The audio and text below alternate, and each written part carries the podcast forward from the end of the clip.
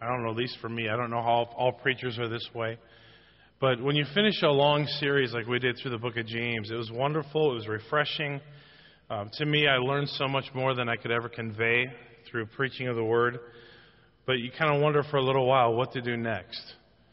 And um, I've been praying about that for some time. Even a month or two before I finished the book of James, what should I preach on next? I kept asking God, what do I preach on? What do I preach on?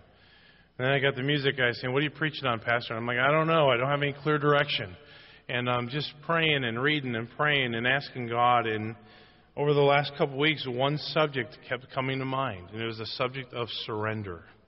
Surrender. Um, so why, why another series on surrender? What, what does that have to do with anything? It has to do with everything in our Christian walk. Churches all across America are dying.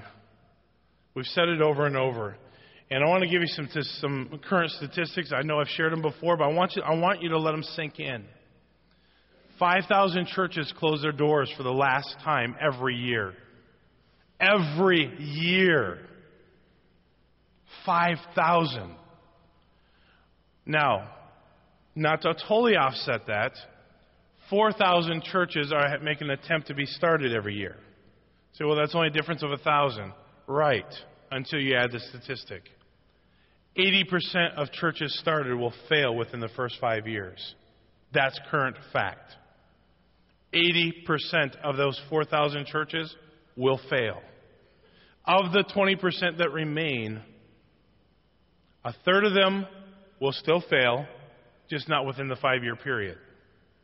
Another third of them will go on, but they'll always struggle as a small church, barely making it. And the final third of that 20% will go on to be a successful church plant that will grow and flourish and will go on to possibly even start other churches. Churches are dying. Churches are struggling. Now, let me flip that coin over. Who is the church? We are. We that know Jesus Christ as our Savior. We that not only have made a profession, but we've allowed the Holy Spirit to live within our hearts and our lives and to dictate what we do as a believer. We've said it many times actions speak louder than words. See, there's a lot of people who claim to be a Christian, but their life doesn't back it up. And I think a key ingredient that is missing is surrender, commitment, consecration. I think churches all across America would be flourishing if this key idea of surrender was present. And surrendering, part of it is relinquishing our life to God. We're going to talk more about that in the next several weeks. Part of my decision to get onto this topic was from a book that I picked up about four months ago called All In. Now, I want to read just an excerpt from it this morning as an introduction. Why God calls us to complete consecration right before He's about to do something amazing. And I've said it before, and before I continue, I love hearing stories of what God is doing around the world. I love it. When I hear what God's doing in India or Africa or Indonesia or any, I love hearing stories of what God is doing.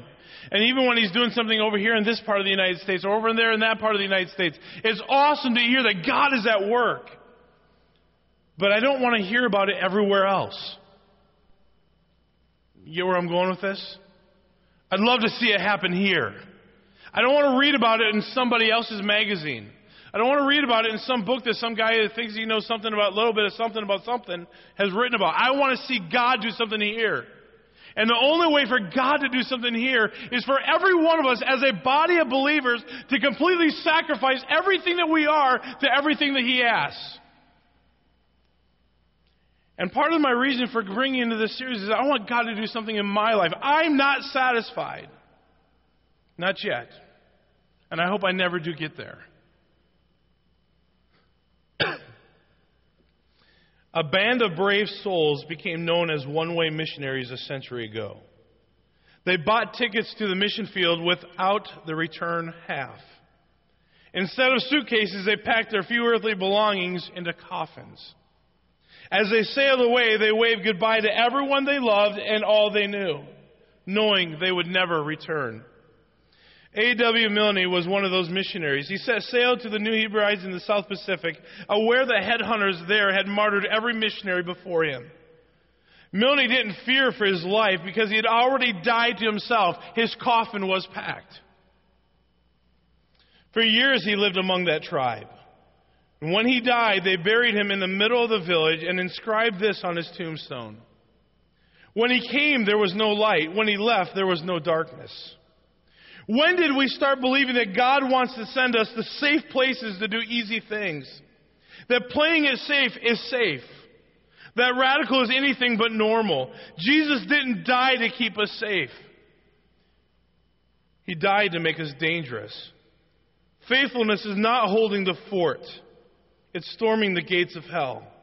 The will of God is not an insurance plan. It's a daring plan. And the complete surrender of your life to the cause of Christ isn't radical, it's normal.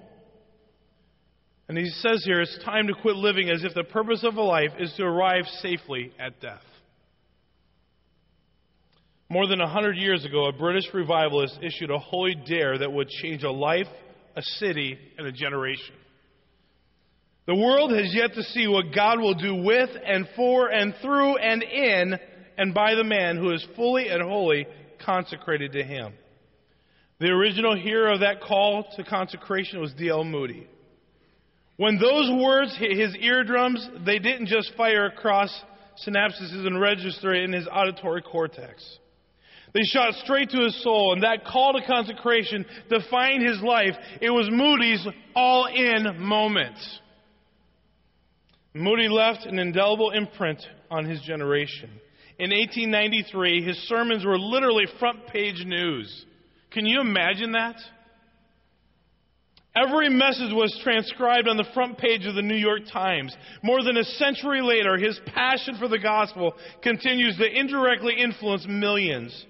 Moody left an incredible legacy, but it all started with a call to consecration. Likewise, you are one decision away from totally different life. It might be the toughest decision you ever make, but if you have the courage to completely surrender yourself to the Lordship of Jesus Christ, there's no telling what God will do. When God is about to do something amazing in our lives, He calls us to consecrate ourselves to Him. And that was a pattern that was set right before the Israelites conquered the promised land. When Joshua told the people, consecrate yourselves, for tomorrow the Lord will do an amazing thing among you. Joshua 3 5. He goes on in one more paragraph. He says, Before I tell you what consecration is, let me tell you what it is not. It's not going to church once a week. It's not daily devotions. It's not fasting. It's not keeping the Ten Commandments. It's not sharing your faith. It's not giving God the tithe. It's not repeating the sinner's prayer. It's not volunteering for a ministry. It's not leading a small group. It's not raising your hands in worship. It's not going on a mission trip, although all these things might be good. It's more than behavior modification. It's more than conformity to a moral code. It's more than doing good deeds. It's something deeper, something truer. The word consecration means to be set apart. By definition, it demands full devotion. It's dethroning yourself and enthroning Jesus. It's a complete divestiture of self interest. It's giving God veto power. It's surrendering all of you to all of Him. It's a simple recognition that every second of time, every penny of money is a gift from God and for God. Consecration is an ever deepening love for Jesus, a childlike trust in the Heavenly Father, and blind obedience to the Holy Spirit. Consecration is all that and a thousand times more. But for the sake of simplicity, says my personal definition of consecration is this consecration is going all in and all out for the all in all. The problem for many of us is this we live in a state of selfishness, apathy, and complacency. You say, Well, Pastor, what are you talking about? We live in a world of selfishness where everything we do revolves around what we think is best and right and comfortable. Every one of us. I got two hands and a foot raised. It's all of us. We live in a life of selfishness. That's why we buy the clothes that we buy. It's, how we, it's why we spend the money the way we spend it. It's why we do what we do with our time. We're selfish people by nature. We live in a world that is caters to pleasing self. Apathy, that's our culture. We don't care about anyone else or what anyone else is doing. We only care about ourselves. And well, if that person has a need, well, I feel bad for them, but not bad enough to help. And I'm just apathetic about it, and that's just the way it is. Complacency. I'm satisfied. For many, even in this room today, okay is really just okay. I mean, how are you doing in your walk with God? Okay. And we're satisfied with that. When's the last time you shared your faith? Well, you know, I don't really like it, but you know, that's the way it is. We're okay with that. We're satisfied with okay. We're satisfied with average. Too easily satisfied with average and mediocre. I put myself here, folks. I'm not preaching at you. I'm preaching to myself, too. And I want God to do something. But it's not going to happen as long as we are living a selfish lifestyle. It's not going to happen so long as we are satisfied with okay. It's not going to happen as long as we are satisfied with average.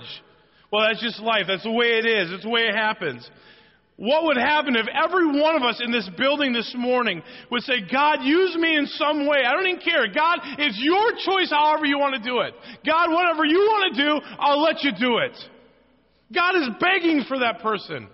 So how do I know that? Second Chronicles 69 says that. It says, For the eyes of God run to and fro throughout the whole earth to do one thing, to show himself strong in him whose heart is perfect towards him. And the word perfect means mature. God says, I'm looking for a, a spiritually mature person that I can use. It's not about your talents. It's not about the lack thereof. It's not about what we think we're good at or what we don't think we're good at. It's about saying, God, use me where I'm at.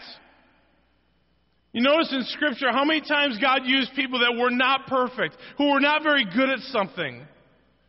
You know, there's no, you know, you know where in Scripture do you see, well, Moses, you need to go to, you know, uh, you need to go to this certain certain seminary before I can use you.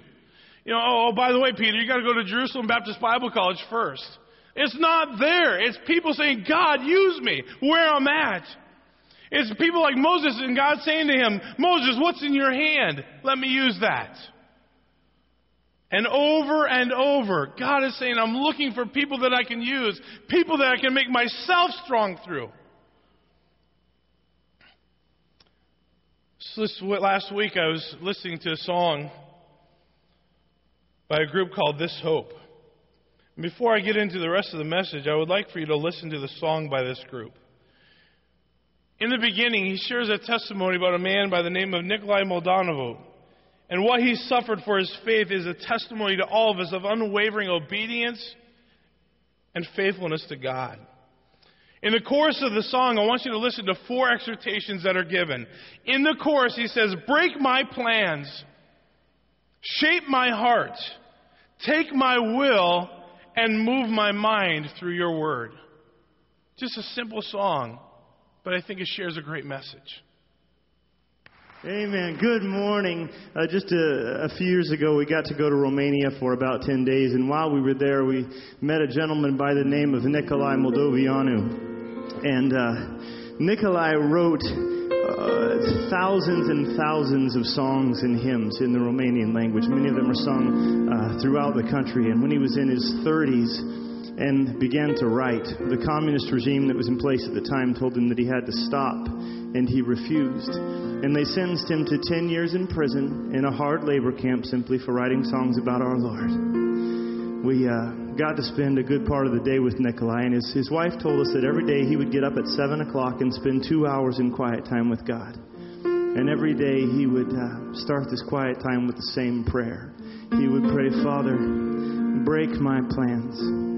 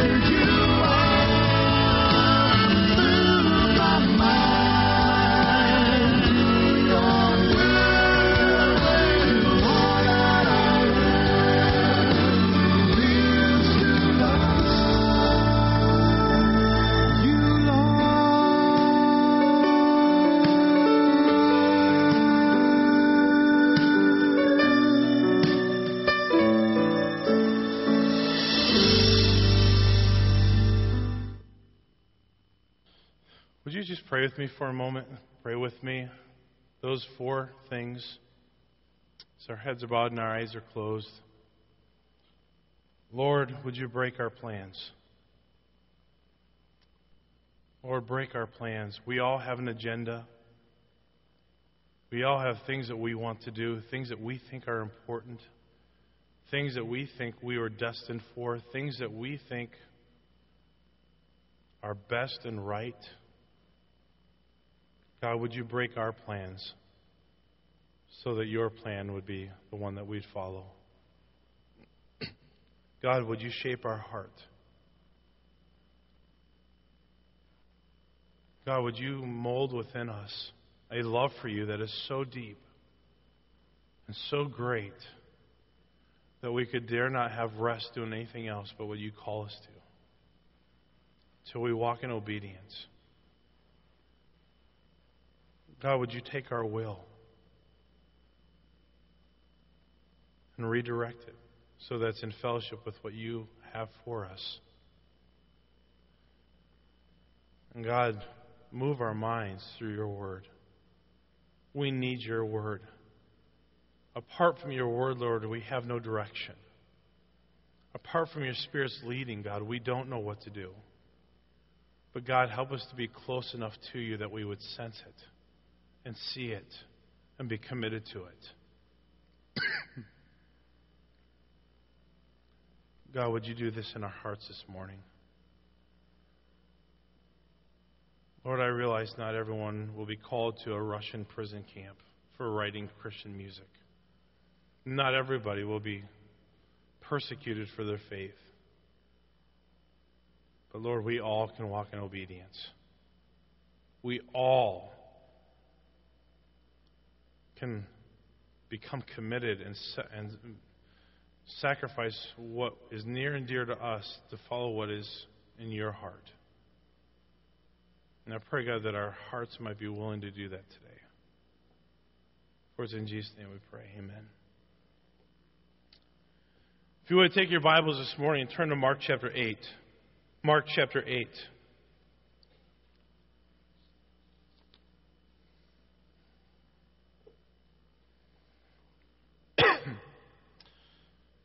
Beginning with verse 34, it says this Summoning the crowd along with his disciples, he said to them, If anyone wants to be my follower, he must deny himself, take up his cross, and follow me. For whoever wants to save his life will lose it. But whoever loses his life because of me and the gospel will save it. For what does it benefit a man to gain the whole world yet lose his life? What can a man give in exchange for his life? For whoever is ashamed of me and my words in this adulterous and sinful generation, the Son of Man will also be ashamed of him when he comes in the glory of his Father with his holy angels. I want to take just a moment this morning to bring out just a few points in those verses. First of all, in verse 34, Jesus' call required immediate action. So, how do I know that? Well, if you look at verse 34, it says this Summoning the crowd along with his disciples, he said to them, If anyone wants to be my follower, he must deny himself. It wasn't a well, let's just think about this for several months. Let's kind of think, think it through and let's weigh the options out. Let's kind of just, well, you know, I'm going to keep doing what I'm doing and then eventually maybe I'll get around to it. He says, if you want to follow me, you have to deny yourself. It's an immediate decision. Are you willing to deny yourself? I see also in this verse 34, Jesus' call required immediate sacrifice. He says, take up your cross. Immediately, he calls for sacrifice. It was once again not a long drawn out process, and I realize that there's a process in our sanctification. I realize that we grow in deeper in our walk with God the longer we're believers. But this call to Jesus required immediate action. It required immediate sacrifice. And number three, Jesus' call required immediate obedience. I find so often in the world that we live in, at least my own observation is, we all want God's blessing, do we not? We, we pray for God's blessing. We say, God, would you bless our trip? God, would you bless, our, bless us with good health and safety? God, would you bless us financially? Would you bless us emotionally? We want God's blessing, but oftentimes we want God's blessing without obedience. And it doesn't work that way. Jesus' call requires action, it requires sacrifice, it requires obedience.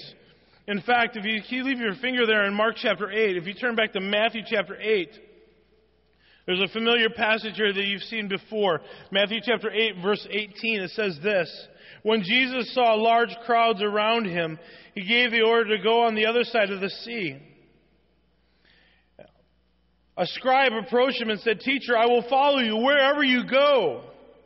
And Jesus told him, Foxes have dens, and birds of the sky have nests, but the Son of Man has no place to lay his head. Lord, another of his disciples said, First let me go bury my father. But Jesus told him, Follow me, and let the dead bury their own dead. What was he saying here? He goes, If you're going to follow, follow. Don't delay. Don't put it off for another day. Don't decide to do it later. We don't have the guarantee of tomorrow for two reasons. Number one, Proverbs 27 verse 1 says this, Boast not thyself of tomorrow, for thou knowest not what a day may bring forth. There's not a one of us in this room that has the guarantee of later. And number two, God's word is full of scripture that says that we don't know when the Son of Man will come. No man knows, knows the day nor the hour. We don't know when we're going to die. We don't know when Christ has come. No other time to be obedient but right now. Some people desire to be a friend more than a follower. You ever met somebody like that? Jesus is my friend. Life is just good. He's my friend. And you know, you know, Jesus is a friend. No question about it. But God's word answers that, that, that question as well. In John chapter 15 and verse 4. It says, Remain in me, and I in you, just as a branch is unable to produce fruit by itself unless it remains in me. So neither can you unless you remain in me. I am the vine, you're the branches. Goes on, the, this, the relationship between the vine and the branches. Bottom line is, there's no waiting. It's a friendship, it's a relationship. He says, my, You are my friend if you do what I have commanded you. Are we more than just a friend? Or is our life backed up, backed up by obedience? Are we willing to be more than just a buddy and have that insurance? It's so much more than that. Some people desire to be a brother more than a follower. He addresses that as well in Matthew chapter 12. I believe it's verse 50, somewhere right in there. It says, For whoever does the will of my Father in heaven, that person is my brother and sister and mother. He says, You want to be in the family? Your life has to back it up by obedience. My brother is the one who does what I say. Some people desire to be a committed follower later. He addresses that as well. Some people have the idea, well, I'll get more serious about serving God later, when it's more convenient, when I have more time, when I'm not as busy. I mean, God understands I got to provide for my family. I mean, I got commitments at work. I mean, God, God understands that, right? Matthew chapter 7 and verse 21. The whole passage here is good, but he says, Not everyone who says to me, Lord, Lord, will enter the kingdom of heaven, but only the one who does the will of my Father in heaven. Bottom line is, God wants immediate obedience. He wants more than just to be a friend, more than just to be a brother, more than just to be a follower. God wants your commitment. He wants your sacrifice. He wants your relationship. But he goes on in Mark chapter 8 in verse 35. He says, For whoever wants to save his life will lose it. But whoever loses his life because of me and the gospel will save it. Jesus makes it clear that there are two types of people here in this passage those who wish to save their lives, and those who are willing to lose their lives for, the, for Jesus' sake. I wonder what side that we're on. As a body of believers, as individuals in this body of Christ, which side of that are we on? Are we on the side that's going to save our own lives, or we want to give up our lives for the cause of Christ? I don't believe the passage is dealing with, as a whole, talking about losing your salvation. It's talking about are you going to come to Christ or not? And if you're going to come to Christ, this is what's required by that.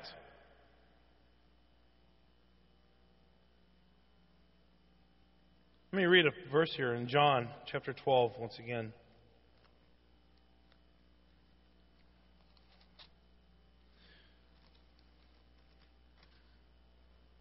John chapter 12, verse 25. The one who loves his life will lose it. And the one who hates his life in this world will keep it for eternal life. What a contrast. What a comparison. It really it begs us to answer the question what are we living for? What are we really living for? Are we living for the things of this life? If we are, we're, we're missing the point. First John chapter 2 says, All that is in this world, the love of the flesh, the lust, love of the, the flesh, can't even say it. For all that is in the world, the lust of the flesh, the lust of the eyes, and the pride of life is not of the Father, but is of the world. And what does verse 17 tell us? The things of this world are going to what? Pass away. What is it that we're living for? Is it for the niceties of life? Is it for the, the retirement gold that's in the bank? Is it for the house? Is it for the cars? Even for the kids or the hobbies? What is it that drives us? What drives us? Is it a commitment to God? I can't imagine. I, I, I can't. I can't imagine being sent out as one of the disciples when 70 were sent out, and just by the way, you may not have any place to live. And by the way, if they don't accept you in this town, kick off the dust and go to the next one.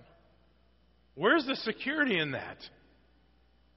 Where is the security in that? But yet, our whole life is revolved around creating a secure environment. The idea of trusting God is almost foreign within our Christian culture. It's almost a foreign concept within the church of God. I want to trust God, but I also got to make sure my job's there. I want to trust God, but I also need to understand that my health is important. Everything is self centered and revolves around the idea of trusting God when it's convenient. That's our culture. That's our Christian culture. I wonder how many of us would dare to step into Abraham's sandals. Go. God, where? Just go. I'll tell you when you get there. I wonder how many of us would have dared to then a Saul on the road to Damascus and then hearing the words, I'm going to show him how great things he must suffer for my name's sake. This is not going to be easy. It's not going to be pleasant. It's not going to be comfortable. Can you imagine being one of the disciples after the feeding of the thousands and being sent to the other side? And by the way, I'm not going to tell you, but you're going to face this massive storm when you're out there.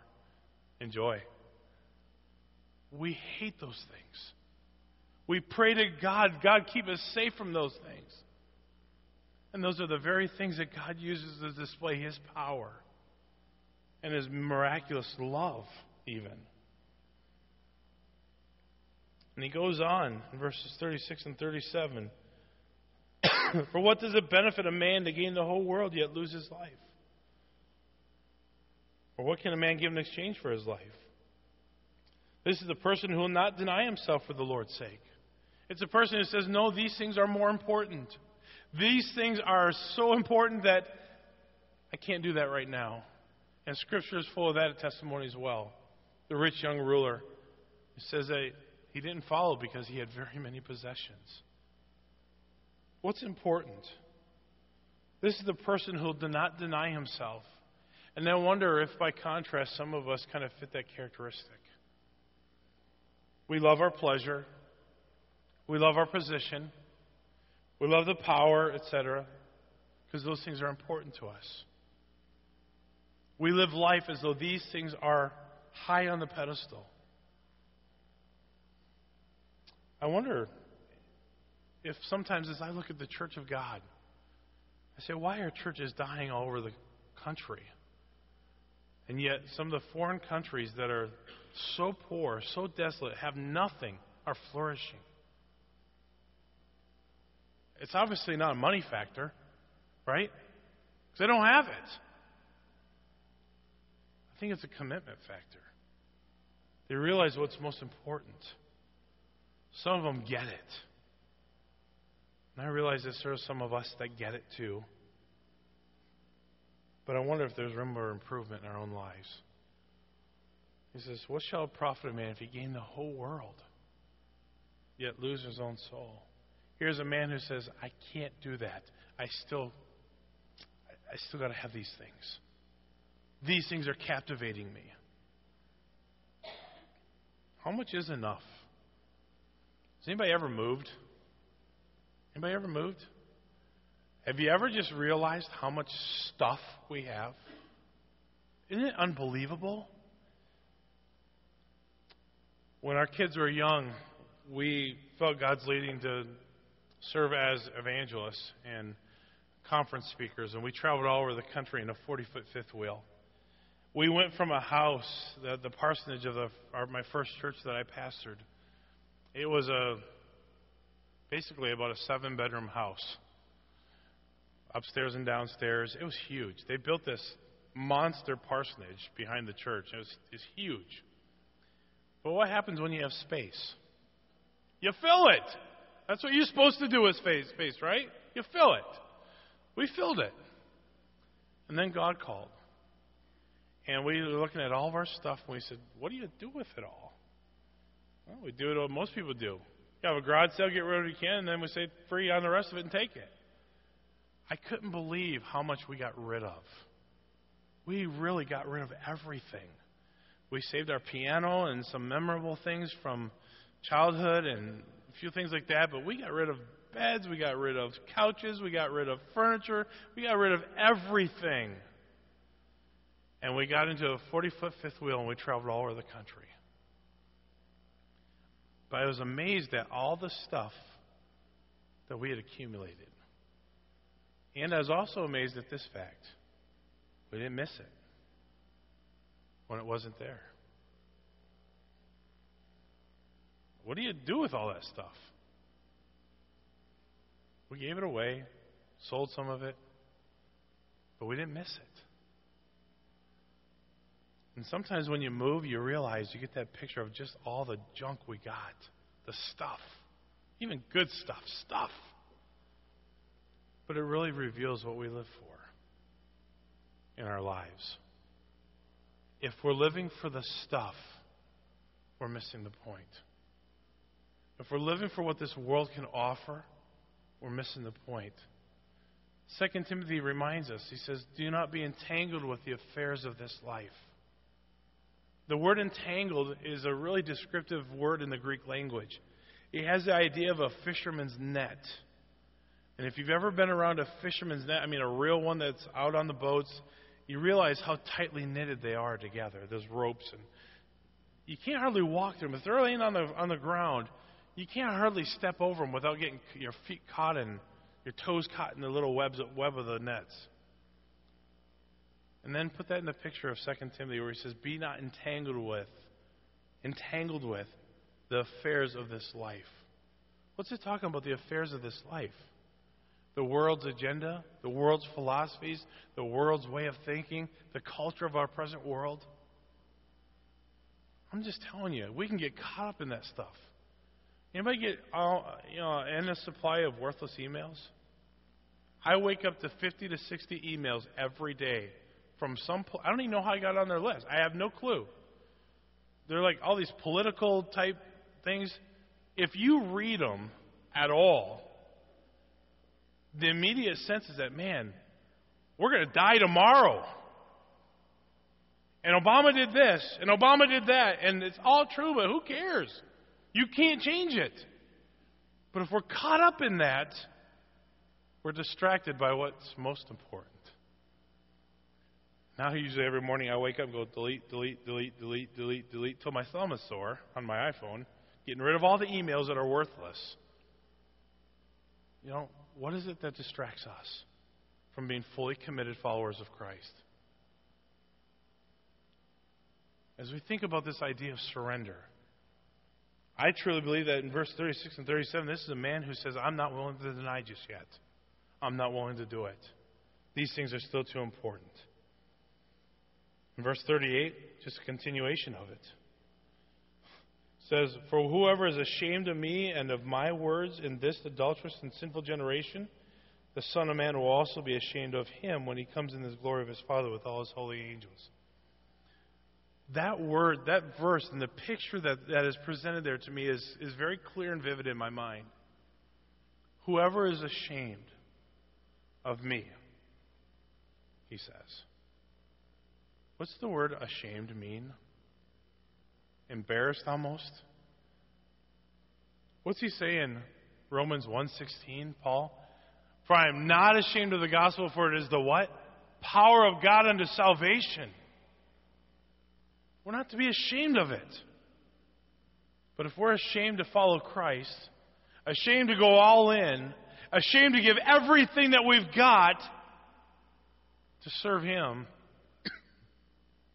this person says, I'm ashamed by my actions, by my life, by my lack of obedience, by everything that is entailed in my life. I'm ashamed. God the Father says, I will also be ashamed of him. I don't know about you, but that's startling. Think about that. This, too, is a person who would not deny himself for the Lord's sake. And really, when you get down to it in Mark chapter 8, there's two groups of people here in this, te- in this text. Their actions reveal which group they're part of. I think we see a clear picture of someone who says, I'm not willing to follow yet. But if you are, he says, if anyone wants to come after me, he must. There's a decision to make. If you are going to follow Christ, there has to be a change. It's no longer about me. It's not about me. It's not about my comforts. It's not about my gifts. It's not about my abilities. It's not about my desires. It's not about my plans. It's not about me. It's all about the one who gave his son to die on the cross, to live a life, to be our example. It's all about him. And I'm concerned that our churches across America, maybe even our own church, has got too much self centeredness in it. What are we doing to serve Christ? What are we doing to show our commitment to Him? Not just casual Christianity. There's no room for casual Christianity. There's no room for just okay. There's no room for mediocrity.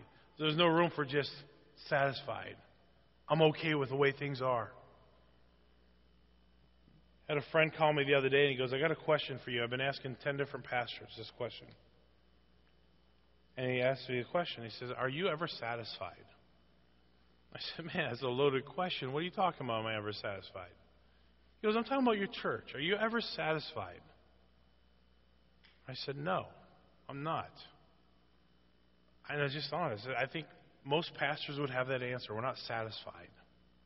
I'd love to see more things happening. I'd love to see great things happening. He says, Well, I'm concerned. He says, I've talked to 10 pastors, and half of them said they're okay with it. They're satisfied with where the church is at. That floored me. Are you satisfied? In your mind, are you satisfied with the way things are? Are we satisfied that you know missions is is struggling? Are we satisfied with people not being baptized and saved? And are we are we satisfied with empty pews and, and chairs? Are we satisfied with people not being involved? Are we satisfied with that? I hope we're never satisfied with that. I hope we're never satisfied with that. So, Pastor, are you trying to put us on a guilt trip? No, I'm not. Because I said, I'm preaching to me. I'm preaching to me. But I hope you get the understanding of it too. Is that God does not want satisfied. He doesn't want mediocre. He says, if you're going to come, if you're going to follow me, if you're going to be a part of this plan, must deny himself, take up the cross, and follow. That's it. And it's a daily thing. It's a 24 7 thing. It's a 365 thing. And I hope that we never settle for anything less than that.